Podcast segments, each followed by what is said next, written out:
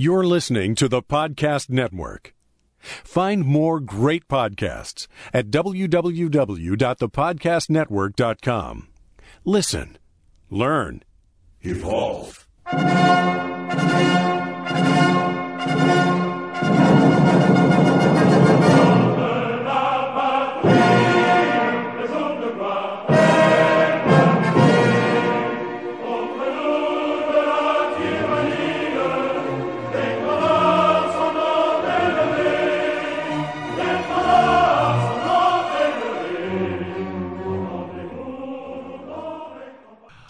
Welcome to the Napoleon Podcast, episode 18. A much delayed and avoided episode 18, we have to confess, don't we, David Markham?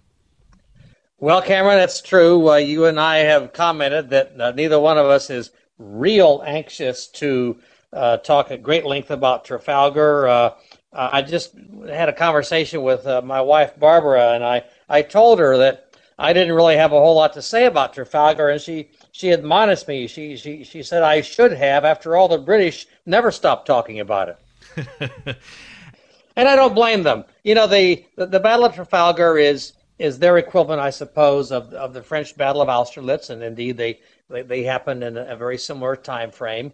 Uh, you know, the the impact of Austerlitz is somewhat questionable long term. It, it didn't really fully establish uh, Napoleon's supremacy. The impact of Trafalgar long term really didn't change much. I mean, Napoleon was never really a major naval threat, and after he was defeated, his forces were defeated at Trafalgar. He still was never a major naval threat. So, so in a sense, it's it's not something that uh, that had a huge long-term impact, but it did have short-term implications. It did make it clear to Napoleon uh, that you know certain things were were were as they were, uh, and as we'll talk later, it, it gave uh, Great Britain a, a, genuine hero. And, and and when all is said and done, there's no question that Admiral Lord Nelson is a is a genuine uh, British hero, and so it does have those implications, and it's an interesting story. Uh, but uh, it's also true that, that I think ne- neither you nor I are are, are really naval experts. We we tend to focus on on land battles and diplomacy and social history and so on, and and not so much on naval things. Uh, all that said and done, however, uh, there is uh, a fair amount to be said, and, and I'm sure we will. Yeah, and it's uh, whilst it's uh, not an area of Napoleonic history that I have really studied in great detail because Napoleon wasn't really involved. I mean, he, you know, uh, the the navy was obviously under his command, but I guess one of the things that interests me about Napoleon is his abilities on the battlefield, tactics and strategy, and the way that he carried himself. And of course, he wasn't on the boats, he wasn't out there directing what was happening, he was busy elsewhere. Why don't we talk about that? I mean, we we mentioned at the end of the last show that we'd kind of skipped Trafalgar uh, in our um, excitement. So uh, this occurred in uh, 1805, 21st of October, yeah, 1805. The battle, yeah, the Battle of October was the 21st of October of 05, so it's before uh, the Battle of Austerlitz by, by a fair amount. I think it was actually around about the Battle of Ulm, if I remember correctly. Does that sound right? That's, that's right. He, he Napoleon finds out about it between the Battle of Ulm and and the Battle of, of, of Austerlitz. Uh, and it, as I think we may have pointed out uh, briefly in our story on, on the Austerlitz campaign, it does put a bit of a damper on, on Napoleon. But Napoleon, when he finds out about it, uh, no doubt took the attitude that I just expressed that, well, you know, nothing's really changed. And then he comes along and has this great victory in Austerlitz. Napoleon was always concerned about Great Britain and always wanted to deal one way or the other with Great Britain, largely because Great Britain was rather persistent in, in, in her opposition to Napoleonic France. But Napoleon's real emphasis, his real desire in terms of his reforms, in terms of you know political or military control, uh, in terms of his own security and so forth, was of course continental Europe. He was concerned about uh, the position of Spain, the position of, of, of Austria, the position of, of, of Russia, and, and, and, so on, uh, the security of his border uh, uh, in the south with, with, with Italy. Those were the things that really concerned Napoleon. Uh, and even even the stuff that he does navally is either designed to support him in his land campaigns, as we'll see, at Trafalgar ultimately uh, was, uh, or to somehow bring pressure on Great Britain, or to to to invade Great Britain. There's still in, in 1805 this possibility, at least, of invading Great Britain and not trying to necessarily gain complete control over her, but but to force some kind of an alliance. All Napoleon really wants, and frankly, all he needs from Great Britain is as a political and economic alliance. And frankly, again, if you look back, and we've we, have we have talked about uh, the Peace of Amiens and, and so on, that was in everybody's best interest. But with except for that brief period of time, it, it, it never happened. Now, I guess we should talk about some of the uh, major characters who were involved in the Battle of Trafalgar. Um, let's start with the, the French side. Now, the, the Navy was actually under the command of Pierre Charles Jean Baptiste Sylvestre de Villeneuve, who was uh, of aristocratic descent, I believe, but had sympathized with the French Revolution and, and thereby not become an emigre, not not not saved. Uh, he saved his skin, didn't get executed, dropped the D from his name, and uh, from my readings in prep for the show, it sounds like even before the Battle of Trafalgar, Napoleon's opinion of Villeneuve wasn't really that high. I've got uh, a letter here that uh, Napoleon wrote to Vice Admiral Decrès um, from, on August 22nd, 1805, so several months before the Battle of Trafalgar, where in part he writes, I don't believe Villeneuve has enough character to command a frigate. The man has no energy, no moral courage. A couple of Spanish ships are in collision. A few of his men fall sick, or he has two days' headwinds, is sighted by one of the enemy's ships, and hears a rumour that Nelson has joined Calder and at once all his plans are changed, though there is nothing in any of these things taken separately. To add insult to injury, he gives no details about the composition of his fleet and doesn't say a word as to what he is going to do or not to do. He is quite unused to war and doesn't know how to conduct it.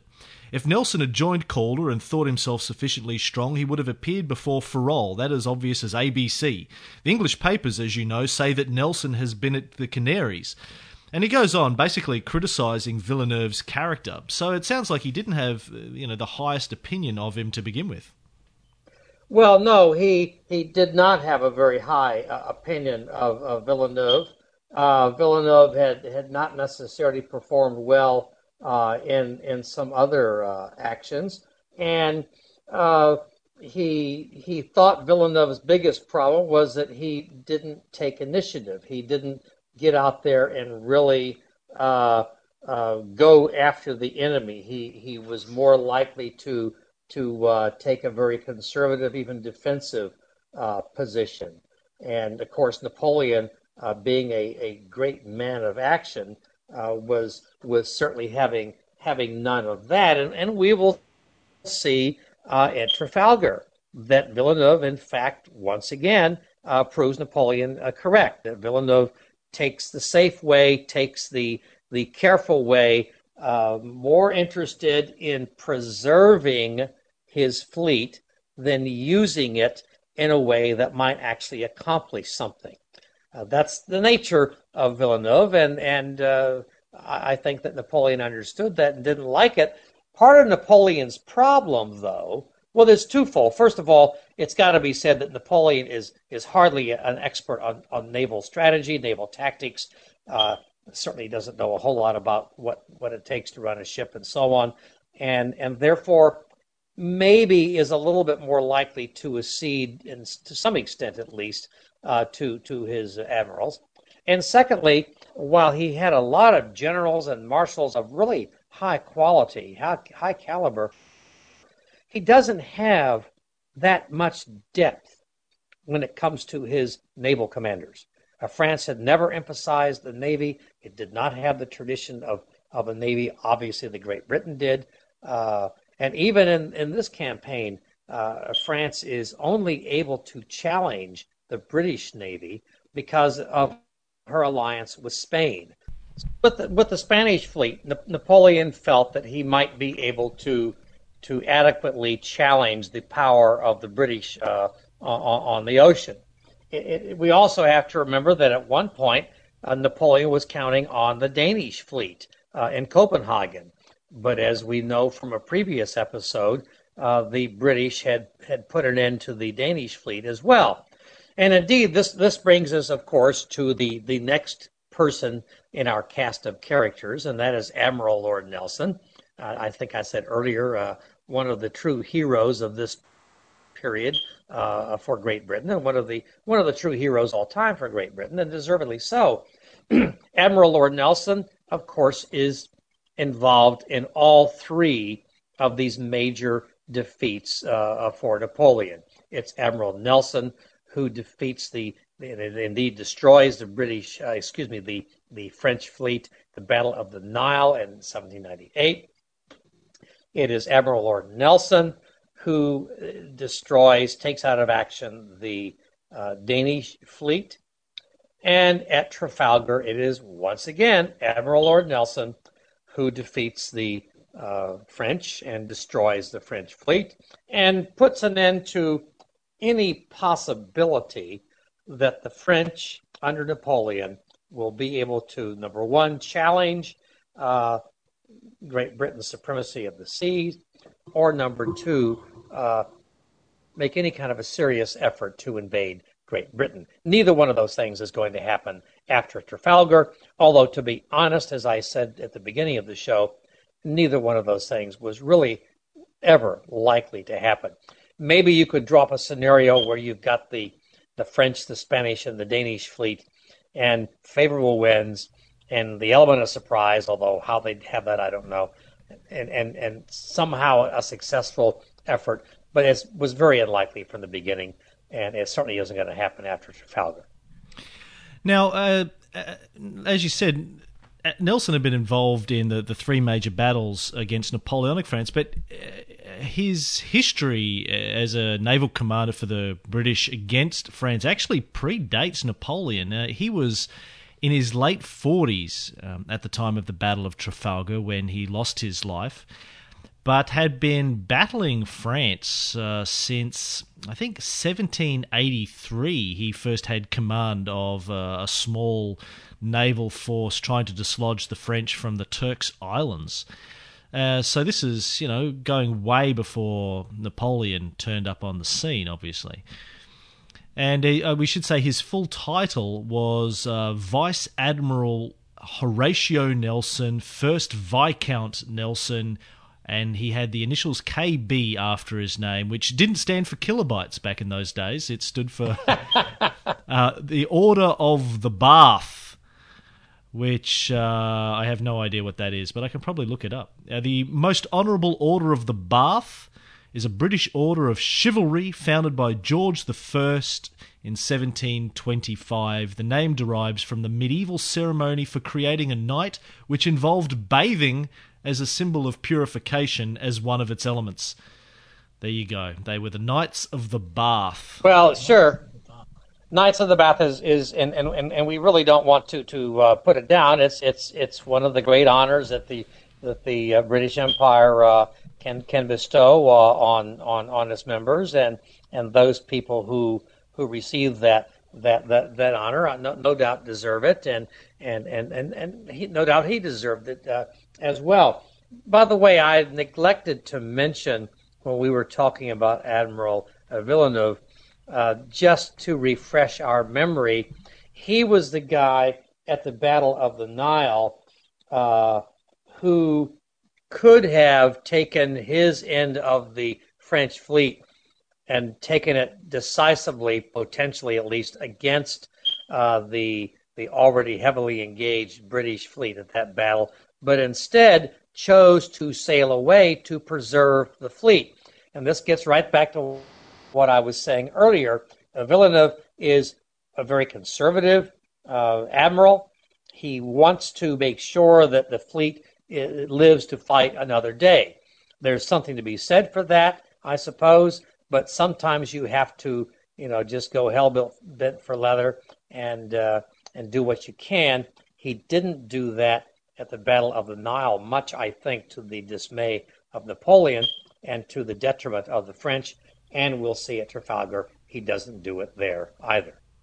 Yeah, he's one of these guys that uh, you know had a track record of not really coming home with the goods. But I believe Napoleon also, conversely, considered Villeneuve a lucky man. You know, Napoleon.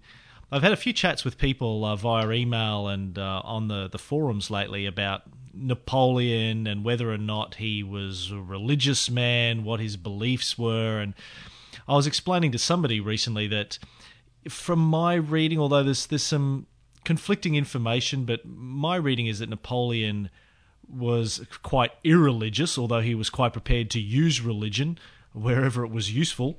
But uh, he he did seem to believe in his lucky star, or in fate, or in destiny, and he had a certain amount of soldier's superstition about him, I think. And uh, you know, certain of his marshals and his commanders who seemed to stare down death from time to time and escape it when they shouldn't have. He, I think he may have viewed them as being guided by some sort of a lucky angel, so to speak, a lucky star, as he believed, I think, that he did to a certain extent. And, um, you know, as you said, in the Battle of the Nile, there was only, I think, two French ships of the line that escaped defeat, and uh, Villeneuve's was one of them. Yes, and, and, and I believe to this day that uh, Admiral Brueys uh, screwed up badly in his uh, disposition of the fleet, and Admiral Villeneuve uh, should clearly have have been more aggressive. Napoleon certainly believed in in the value of luck. He understood that his star was in the ascendancy, at least in part because of uh, good fortune. Uh, I, have told the story on this show before that Napoleon one time asked you know, when told about the the the, the possible uh, promotion of some officer and all the, the, the, attributes this officer had, Napoleon responded, "Yes, but is he lucky?" Uh, that's that's true. People believed in luck. You go back to medieval times, and people believed in luck, and Napoleon uh, certainly was no exception. That said, uh, I, I, think there's more practical reasons why he kept uh, Villeneuve, uh, and, and I think that largely it was because he thought he was at least a a, a somewhat reasonable uh, admiral, and, and he didn't have an awful lot of additional choices. Uh, at any rate, let's let's go on and talk about uh, the battle itself. Well, actually, can I do a bit more background on Nelson first? Because there's some interesting um, things about Nelson that I, I, didn't know until I dug into his biography a little bit. Um, some people may not know that he had lost almost his entire right arm from um, sort of amputation from a, a, an earlier battle. He, he took a, a, musket ball to the arm, fracturing his humerus. I think this was around uh, 1797. And uh, the medical science of the day obviously counseled amputation for serious limb wounds. Otherwise, you, you, had a good chance of getting gangrene in the arm. So, uh, yeah, he lost almost his entire right arm, and and apparently he f- referred to the stub that was left as his fin, which is uh, kind of amusing. Obviously, had somewhat of a sense of humour about it. But then. Um, he was also uh, in 1796 for a while stationed at Elba and coincidentally lived in the same house in Elba that Napoleon was to occupy during the first abdication. So yes. it is you know interesting, and I know there's also some interesting um, connections when we get to Saint Helena as well, with uh, a certain Duke of Wellington who had spent some time in Saint Helena before Napoleon. It's it's fascinating to me how their paths and their destinies sort of on these islands uh, crossed each other. It's not entirely unusual, of course. The you know these guys got around a bit, and there weren't too many islands for them to stay in. But um, there you go.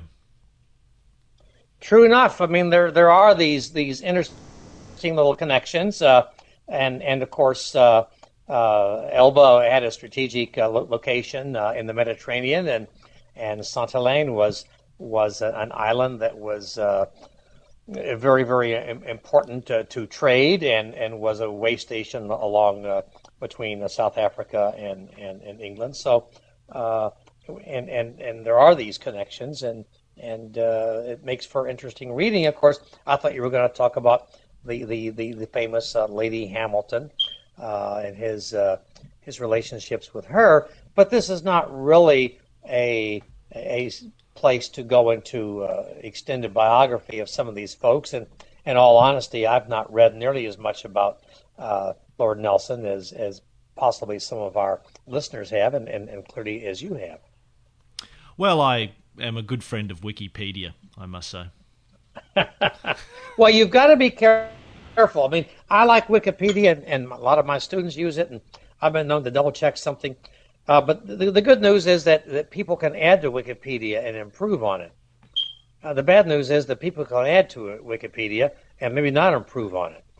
Uh, given that there's relatively little control, as I understand it anyway, over the actual material that you read, uh, you, have got to be at least a little bit careful uh, that you're not reading something that somebody posted who doesn't really know what the hell they're talking about. It's the wisdom of the crowds.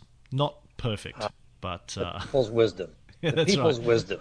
So let's spoken like it, but this is about Napoleon, not the revolution. So that's right. So let's get into um, the Battle of Trafalgar. Now, Napoleon, as I understand it, had given sort of blanket orders to the navy to uh, take the French and Spanish ships, and at the first favourable opportunity to go and join the ships of the line that were at Cartagena and uh, then if they were to find the British fleet with inferior numbers, they should fight a decisive action. So, am I right in thinking that he kind of left it in Villeneuve's camp to get out there and make good things happen?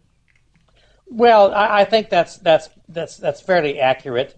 Uh, I, I, think maybe Napoleon had had sketched it out a little bit more than that. Villeneuve was was sitting at Toulon, which had at least a, a marginal uh, uh, if not a blockade, it was certainly being being watched uh, by the British.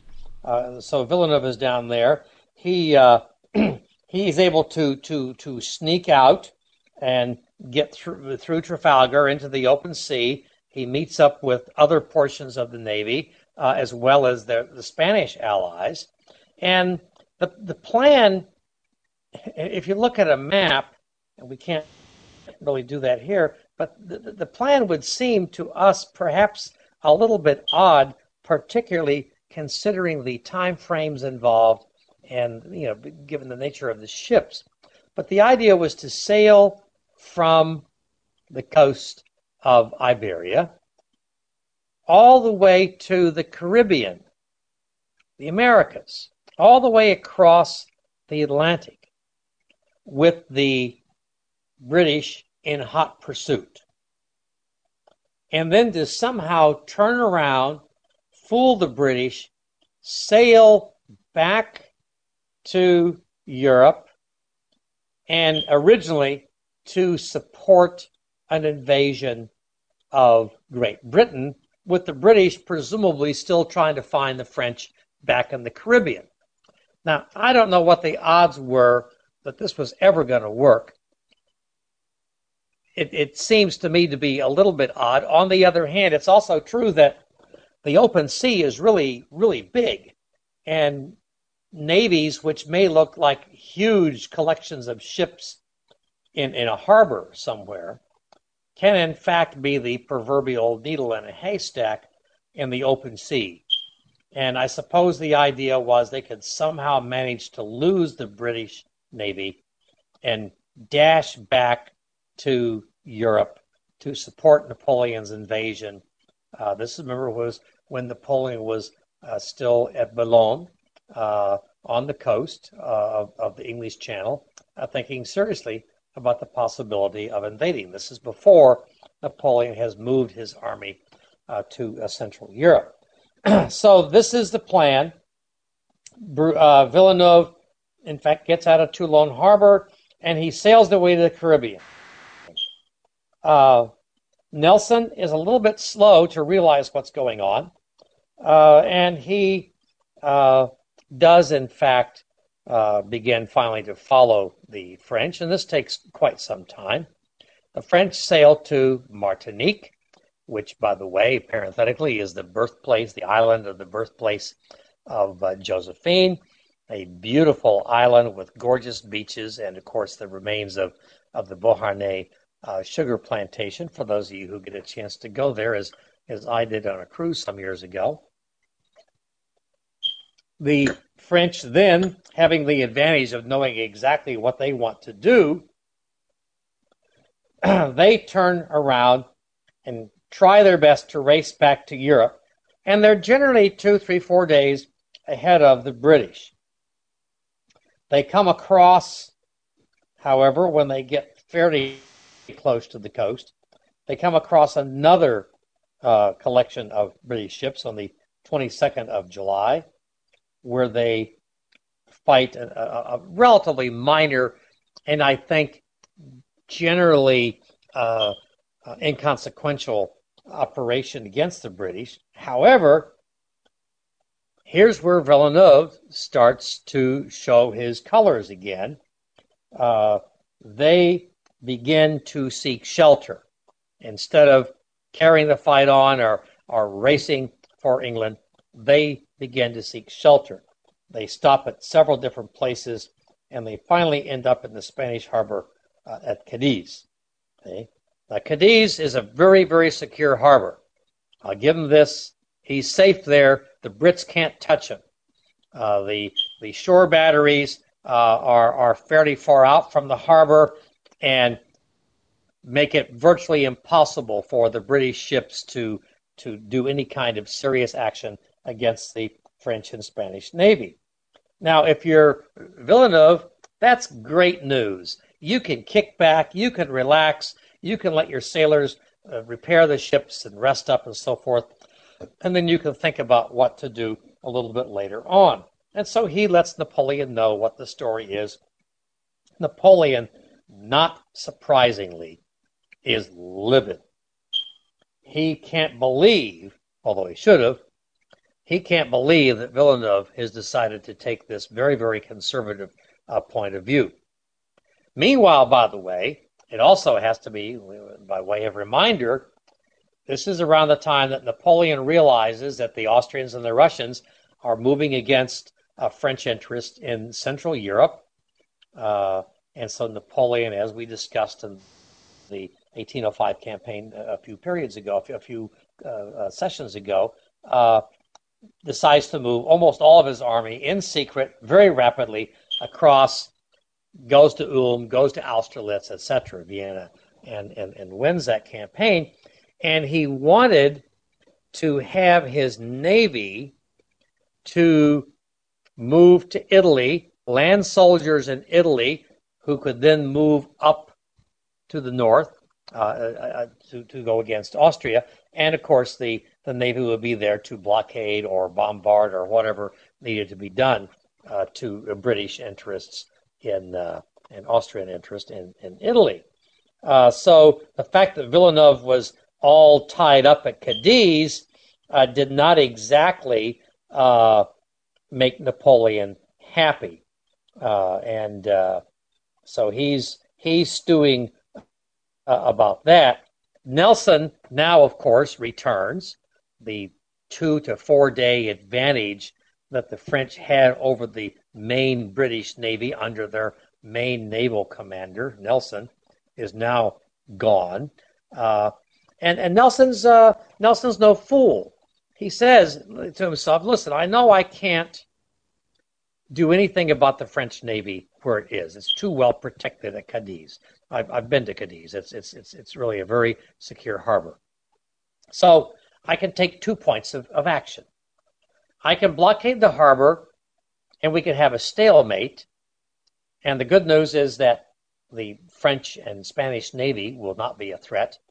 But the bad news, of course, is that neither will the British Navy be able to engage in any other kind of action, whether it's necessary to protect the home front or do something else, because it will be engaged in keeping the French and Spanish Navy at Cadiz. And so, unlike Villeneuve, who probably would have said, okay, fine, uh, checkmate or stalemate is fine. Uh, the, the, the, the British Navy stays out of sight, a little bit like, Al, like at Austerlitz with Napoleon's army. So Villeneuve only sees a relatively small number of ships that are trying to keep him pinned in. And uh, he finally begins to realize that he's in trouble. In fact, uh, word gets to him that Napoleon is sending a replacement, that Napoleon is pissed, and he's sending a replacement, and Villeneuve is going to be disgraced. Well, you can't have that. You can't be disgraced. And you've got to find some way to avoid being replaced. So Villeneuve says to himself, listen, if I leave the harbor, my replacement can't get to me. And if I go out there and have any kind of a victory against even this relatively few British ships that are waiting for me out here, that will convince Napoleon that I am worthwhile. And then I can go off to, to Italy and, and my reputation and my career will be saved. Of course, he doesn't know that the, the, the, the British Navy is lying in wait. About two days away. Okay. Uh, so Villeneuve's ships sail out, find, you know, sailing order, and they're going to head for Gibraltar and and and the the other ships that they were going to fight are fleeing and they think they've got everybody on the run. But after about 2 days of sailing, when the French are well away from the shore batteries. So there's no chance of any kind of shore support, and they're really too far for the for the French to make a run back to Cadiz to outrun the the uh, the, the, the, British uh, ships. The British strike. They send in their ships of the line, the big warships, uh, and uh, they they hoist uh, the, the, famous flag signal that, that Nelson sent. England expects that every man will do his duty. And uh, here come the Brits. Well, the French and Spanish, under their fearless leader, see this as happening and decide that they'd better turn around and run back to Cadiz. Well, this is really stupid. First of all, the French and the Spanish ships were well lined up for battle, and in fact could probably have given the British Navy a good run for its money. Now, the British would almost certainly have won, but there would have been a lot of damage on both sides. This was not going to be the Battle of the Nile, where the French ships were chained to each other, uh, really in no position to move, and, and, and, and in a position instead to be surrounded and, and unable to do anything about it. This was the open sea. The ships were able to maneuver as maneuver they needed, and they had pretty good firepower. So it, while the, the, British probably had a, an advantage, it, it wasn't a done deal. But now imagine these ships are all lined up nicely in good battle order. And the order comes by flag signal from the admiral run away. Well, these ships are all going to turn and try to go back from where they came. And you can envision this very easily in your mind, even if you just take two hands and put one in front of the other. As you turn, you've lost your ability to support each other. You've lost your your speed and and your whole line of battle where you can take and give broadsides is gone. Uh, and very quickly, instead of an organized formation fighting another organized formation, you have individual French and Spanish ships, each on their own, sometimes ganged up on by as many as two British ships, and, and it's a disaster. The British, you know, uh, are just picking picking their individual combat and picking off the the French and Spanish ships one by one. Some of them, some of the French and Spanish, surprise, sailed off into the sunset and abandoned the ships that were still fighting. Would that have made a difference? It's hard to say. I'm not enough of an expert on the battle or on naval warfare in general to be able to say for sure. But I do know that if you take four, five, or six ships out of your your entourage, uh, that can't be good news for that battle. It may be nice to have them saved for later, but it can't be good news then. When the battle was over, the British captured or destroyed 18 of the combined fleet of the Spanish and French fleet, and not a single ship of the British was destroyed. In fact, an awful lot of ships were, were, were captured, although wouldn't you know, a big storm comes up and some of those captured ships, which, which were undermanned and not able to withstand the, the storm very well, uh, were destroyed. Uh, Villeneuve himself was taken prisoner. Uh, another disgrace. He's already been disgraced by retreating to Cadiz. Now he's disgraced by losing this enormous battle to the British Navy, and he allows himself to be captured. I mean, this is this is not good news. Uh, he's he's he's overwrought. He's just you know unbelievably psychologically destroyed at this point. And indeed, in 1806, early 1806, just before he was about to be released, uh, as officers of his level typically were relatively soon, traded for other officers, uh, he commits suicide. It's a sad story, and you feel sorry for Villeneuve, but you also have to recognize that he was directly involved in two major defeats, and in both cases, you can at least make a plausible argument that had he acted differently, the battles might have, and I underline might, because I'm not saying the French lost those two battles because of Villeneuve, but it's quite possible that had Villeneuve acted differently, both at the Nile and at Trafalgar, uh, that the outcome would have been different. Now, Villeneuve dies, although indirectly. Of course, the other great and tragic death of, of the Battle of Trafalgar was Admiral Lord Nelson. Uh, on the flagship Victory, a ship which has been beautifully preserved in the UK, by the way, in Portsmouth, and you can go and you can uh, you can visit it, and and even on certain occasions you can you can if you have the money you can arrange to have a banquet there, as I understand. Uh, in naval combat, you tend to think of the, the cannons firing broadsides at each other. But they also have contingents of Marines and other uh, soldiers and, and uh, sharpshooters and so on. And these sharpshooters, although how accurate they can be on a ship that's heaving to and fro is hard to understand. But these guys are trying to pick off officers if they can, or even the, the poor blokes who are you know uh, firing the guns or or whatever and a a, a French sharpshooter uh, manages to uh, to hit Admiral Lord Nelson. The sharpshooter was on the uh, the French ship uh, Redoutable, and, uh, and, and Nelson, of course, dies a few hours later. Uh, and if I recall, his his body is taken back to England in a cask of rum. I would argue that that's an unfortunate waste of rum, but that's the way things were.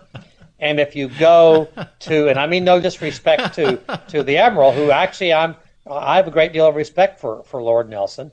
And by the way, uh, if you go to London, as I do often, and and I love the city of London, I, I just have a, a great time every time I'm there. I I find the people to be friendly, the history to be fabulous, and the theater, of course, is wonderful. And occasionally, I manage to do a little bit of work at the British Library as well.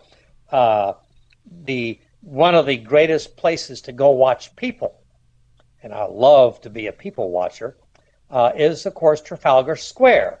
Now I have to sort of grit my teeth and grin and bear it because there's this huge monument to to to this defeat, and it's no surprise that if I had my way, uh, Napoleon would have won, uh, or the, the, the French Navy would have won.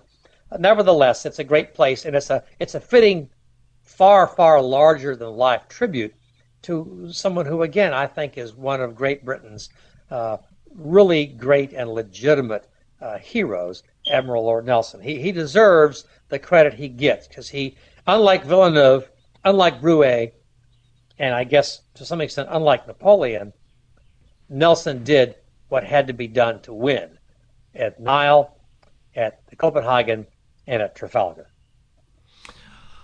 Well, let me uh, throw in a few things there, and then I, I want to actually touch on that because I, I, I, will confess I don't really understand the great admiration for Nelson. I mean, to me, he was he had the easy job.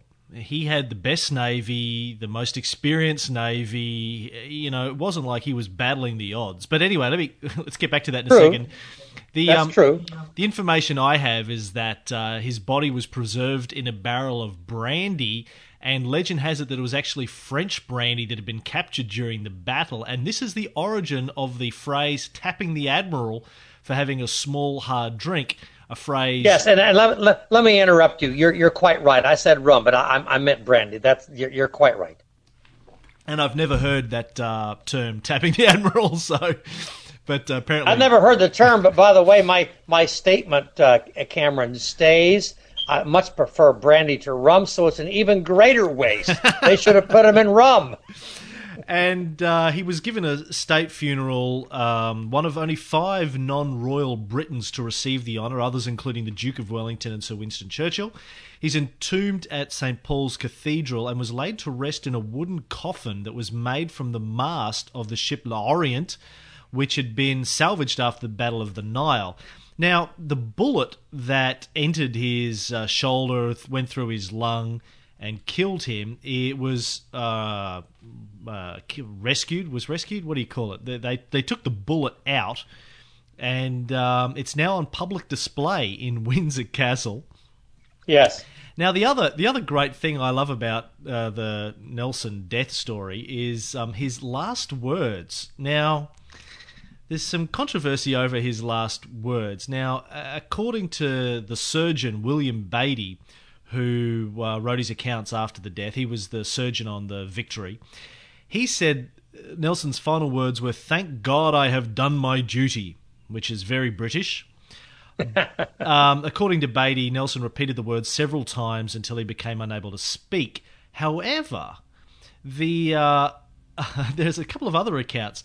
The um, chaplain uh, Alexander Scott, the steward Chevalier, and the purser Walter Burke all wrote their own accounts. And in those, they always said his last words were drink, drink, fan, fan, rub, rub. This was apparently a request to alleviate his symptoms of thirst, heat, and pain in his wounds. But the the the legend, the the uh, urban myth is that his last words were "Kiss me, Hardy." spoken to the captain of HMS Victory, Thomas Hardy. Now, according to my information again, Nelson did in fact say these words to Hardy a short time before his death, but they weren't his last words. Hardy wasn't present at his death, having been called back on deck. Now, um, apparently, some have speculated that he was actually saying Kismet, K I S M E T, Hardy, but uh, this is considered unlikely as the word kismet didn't enter the English language until much later.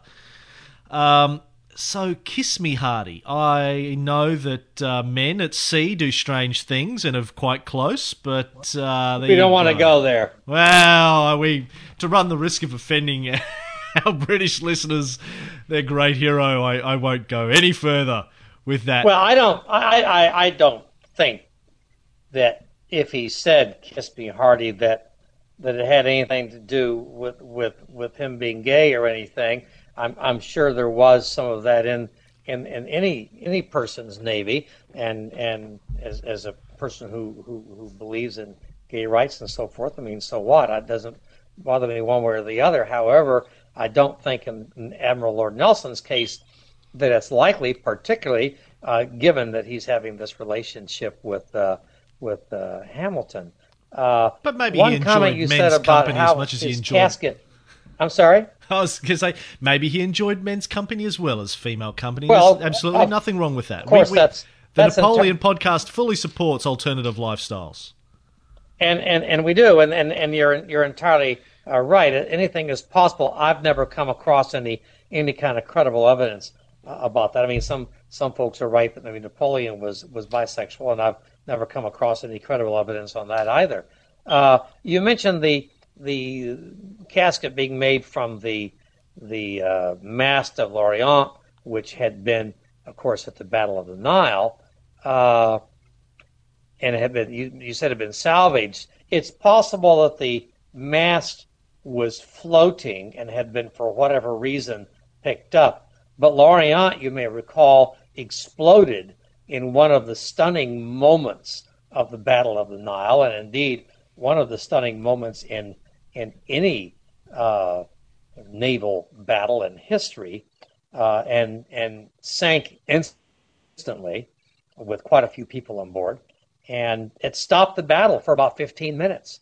It was a regular fireworks display, and they actually the British uh, sent uh, ships out or the ship, uh, longboats out to to pick up whatever wounded had had survived.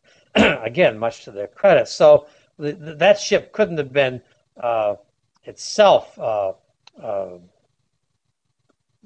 picked up or, or, or salvaged, as you put it. In fact, it was actually discovered a number of years ago, quite recently, a decade or so ago, uh, by some underwater archaeologists, and many of the pieces of it have been photographed, and some things have been have been brought to the surface. But that notwithstanding, I want to go back to sort of bring us to some level of conclusion here. Uh, I've lost track of the time on this. I, I had this vague sense that this might be a relatively short uh, period, uh, but I see now, now that uh, we're coming up on a good hour, so nothing's new under the sun there. the bottom line to all of this, Nelson notwithstanding, Villeneuve, Napoleon, all of the protagonists here, the fact of the matter is that Trafalgar probably was irrelevant. There are scenarios that you can come up with that if this, if that, if that, if that, with this fleet, Napoleon might have been able to invade uh, England but it was never really going to happen. It was always a pipe dream, as far as I'm concerned. And indeed, by the time we get to Trafalgar, Napoleon's no longer thinking of invading England. So even if the, the, the British suffer a humiliating defeat, all it will mean, at least in the short term, is that the French and Spanish will go in support of Napoleon in Italy and the Austerlitz campaign, which they don't need, as it turns out. The, the, the French win an enormous victory uh, without so much as a single ship uh, in support. However, uh, it's not like Napoleon still had no ships. He still has some some French ships. There's the Spanish ship. Not not every ship at Napoleon's disposal was at Trafalgar and destroyed. So there's still a French presence in the Mediterranean, for example. There's still a French presence in the Atlantic. But any chance of overwhelming the British, any chance of invading Great Britain is, is out of the question. And this has a significant psychological effect on both sides. First of all, and most importantly, I think, the British can begin to breathe easy the British people no longer have to be worried about this great invasion scare. If you look at the the uh, the uh, documents from the period and the the the various uh, uh things that were posted in the town squares, uh, the the French are coming. Beware, be prepared. They had all sorts of local civil defense kinds of organizations prepared to to uh, defend the, the home territory against the invading French. Well, now they can they can dispense with that. They no longer live in fear of an invasion. They probably didn't need to to begin with, but they certainly no longer do now. is that why Nelson Which, is held in such high esteem because it it removed that threat, or was it just that they didn't have too many good stories to tell during this period, and they were going to take any good stories they could get. Well, I think it's a little of each. There's no question. The only two really true heroes, successful heroes of of uh, Great Britain at this point uh, in this period of history are are uh, Nelson and Wellington. There are other generals uh, who who certainly have some success and people who who served under them, especially under Wellington, uh, who who get mentioned. Uh, but in reality, those those are the two biggies. And they, uh, whereas I think, but they're also like the two biggies of all time. I mean, interesting thing to me is when you think of, you know, great British uh, heroes. Even today, two hundred years later, Wellington and Nelson uh, just really seem to stand above the clouds, don't they? Well, I think that that, that people who who uh, are fans of Churchill would, would, would question whether those two uh, stand above Churchill. And, Ch- Churchill and really wasn't. A, he Henry- wasn't. He wasn't a military leader, though. He was a, a great political leader. But I mean, in terms of military leaders, guys that were on the front line, generals commanding armies and armed forces, do they really have anyone that stands up to these two? with the possible exception of Henry V and Agincourt. No, I mean, I, I think if you're going to limit it strictly to the to the active military uh, role, I, I think you have a good point. They they are clearly the the, the, the, the big ones. I mean, you think of World War II, Montgomery. Well, Montgomery is no Wellington, I think, and so on. So so uh, limiting it like that, yes, you're absolutely right. And even if you add the political uh, aspect to it with with Churchill, who's also somewhat of a military commander in in a sense, uh, I think you're still right. These guys are big.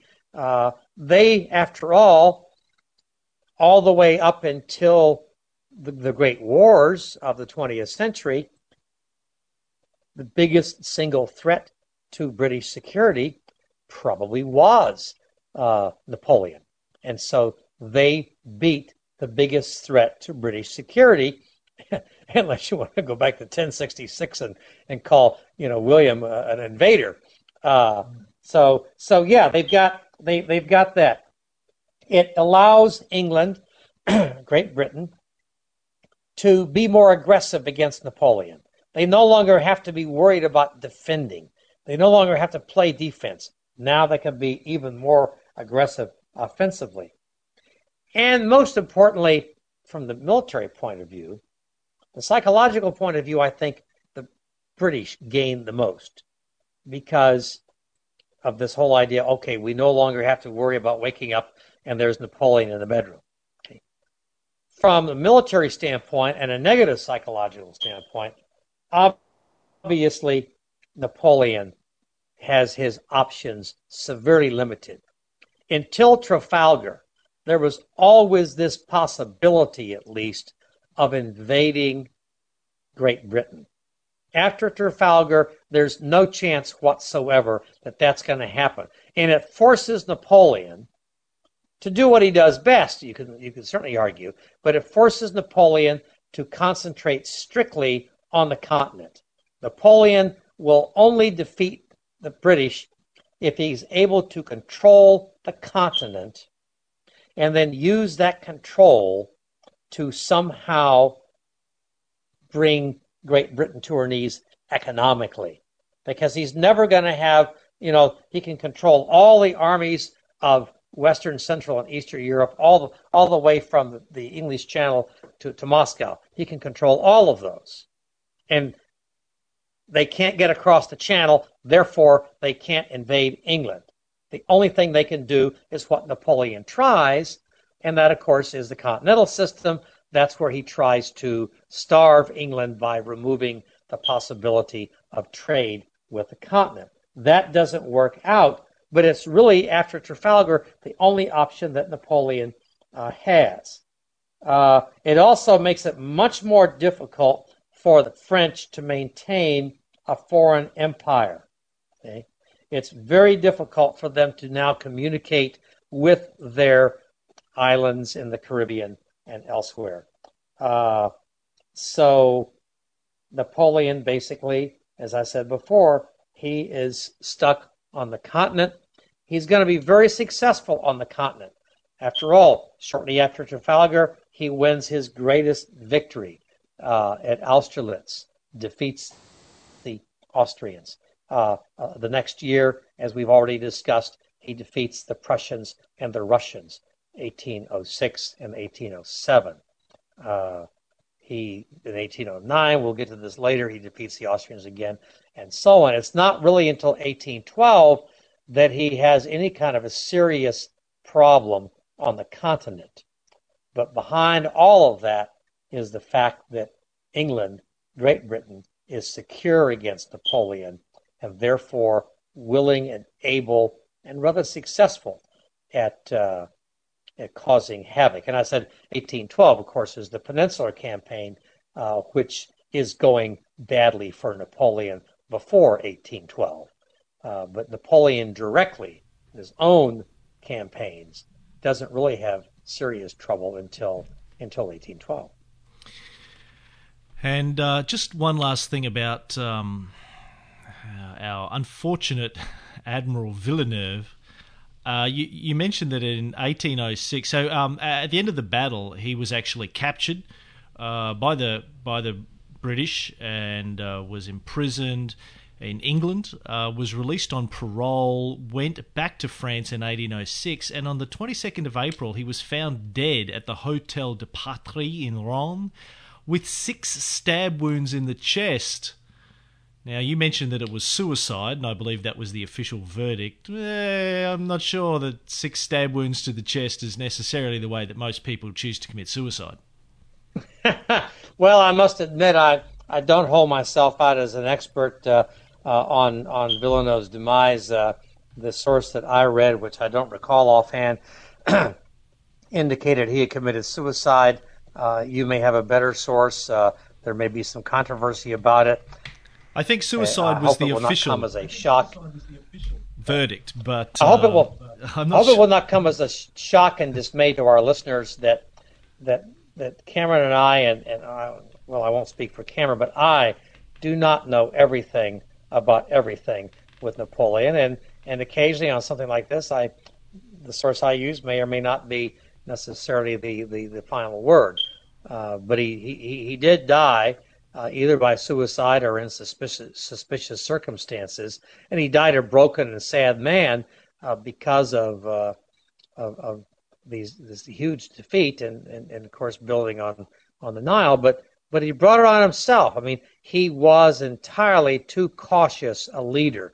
If you'd have had a uh, a Napoleon, a Napoleon wannabe in Villeneuve's shoes, history might might and again, I emphasize might, be significantly different. It's, it's really hard to say. And that's what's so fascinating about history. You can change one thing, put one person in instead of another. We'll do this when we get to the Waterloo campaign. You know, if he'd have taken this marshal instead of that marshal, if Murat had been available or was available, if Napoleon had chosen to take Murat and use him instead of Ney with the cavalry, if if it, if it had been Murat instead of Grouchy chasing, you know, the, the, the, the Prussians. There's all sorts of what ifs that you can do, and that's why historians love to sit around, have a fine glass of cognac or scotch or wine, and, and talk about these possibilities. And no one can be wrong because anything could possibly have happened if you make these changes. Now, um, just one film that I recommend people have a look at if they're interested in what a battle like Trafalgar may have been like is um, Australian director Peter Weir's film from 2003, Master and Commander, starring my uh, Aussie compatriot Russell Crowe. Um, not a great film, I think. I, I, I would if you get it out on DVD, just skip to the battle scenes. Uh, I think the battle scenes are masterfully recreated. I believe they went to a lot of trouble to create uh, historical accuracy around what these battle scenes may have been like between these large ships. It's actually set during the Napoleonic Wars, so uh, a lot of what you see will reflect what the Battle of Trafalgar would have been like. But uh, I remember seeing this cinema, seeing this film at the cinema on the big screen and getting a much better appreciation for just how incredibly malevolent these battles would have been with cannon just bursting through the sides of these ships and and you know oh man this would have been hell I mean, all battles in these times obviously were hell. But uh, you know, I think being out in the middle of the ocean with this going on around you, uh, you couldn't even run away unless like you took the whole ship and ran away. You were trapped. Like Villeneuve, yes, Yes, exactly. yeah. But have you seen Well, the film? you're you're you're right, Cameron, and I, I want to second your suggestion of that that movie. I think it's a good movie, uh, and it certainly gives you a good sense of of the the epic, what it was like, what the people would have been like, the the, the series of books, of course. Uh, uh, uh, the, on which the movie is the movie's based on I think two of the of the twelve books or so for Master and Commander. Uh, it, it's very very good. Uh, I got to tell you a funny story though. For those of you who have seen the the movie or will see the movie, there's a scene in there, and it seems to me they're practicing the cannon, and and uh, I can't. I think it's Russell Crowe who's who's trying to egg the men on to fire a, a more number of shots per minute. I mean, that's how you you sort of judge these things. How many rounds can you get off in a minute? Because you're you're going alongside these ships. You're firing broadsides, and the more cannonballs you send into the other ship, the the, the better your chances of winning are. And he's shouting out. Uh, you know, do do you want this? Uh, you know, do do you want the French to be to be chasing after your women? And of course, you know, no, you know, do you want this and do you want that? And then at the end, he, he says, and do you want Bon- Boney to to be your king? And when we had the movie, we were in the theater, and uh, with a, a few a few of us who are who are, uh, shall we say, have a slight bias toward the emperor, and also who had had a little bit of my medication. We're having a very good time with the whole thing. As soon as he says, "And do you want Boney to be your your king?" We all stood up beside it. Yes. Much to the amazement of everybody else in the theater, who didn't know whether they should call the police, uh, call call the little men in white jackets that carrying a straitjacket to us, or whether they should just sort of shrug their their their shoulders and do their best to ignore us. Uh, we were generally well behaved, except for that one part. All right, well, that brings us to the end of this episode. Now, I, I, had uh, intended, Mr. Markham, that um, during this break, as regular listeners will recall, at the end of episode 17, we finished with the Treaty of Tilsit, and I, I kind of thought that was a great point for us to take a break and and uh, tackle a couple of these uh, difficult subjects like Trafalgar and also Spain, the Peninsular Wars. Um, now, it but it's proven so difficult to motivate you to come and do the Trafalgar show that I'm not sure I want to line up the Peninsular Wars as the next show. I, yeah, I, I might lose you forever. Should we do something more amenable in the next episode and, and do the Peninsula later on?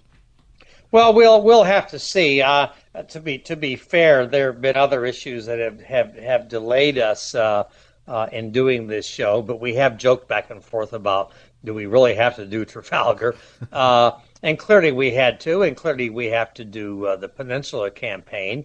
Uh, if there's anything the the British like to talk about more than Trafalgar, it is of course Wellington's march north in in Spain and Portugal. Uh, that might take more than one session because that goes on for a much longer period of time, and there's really there's there's there's a lot of different nuances to the Peninsula campaign, including uh, some great success on the part of, of the French when Napoleon himself is is in the peninsula. Uh, in the peninsula, uh, the, the the French do quite well. It's only when he leaves that things uh, turn turn turn bad. Uh, but we'll definitely talk about the Peninsular campaign, and I point out to my uh, listeners again that um, I'm not an expert at every single aspect of everything that ever happened on Napoleon, and and the Peninsula campaign is is not my strongest point, but I do have some good references, and and Cameron uh, is is is a, a, super partner in all of this, and and we'll give you a pretty good idea of what the what the peninsula was all about. Not necessarily every little battle and every little thing, but but what it meant. Much more important to any of this is what did the Peninsula Campaign mean? But we also have to remember that this campaign goes on for uh, what six years, something along that line. So I don't know that we'll cover the entire thing all at once, or if we do, we'll we'll have to occasionally go back and make reference to it because it has a, a tremendous impact on what is happening elsewhere uh, in Europe as well.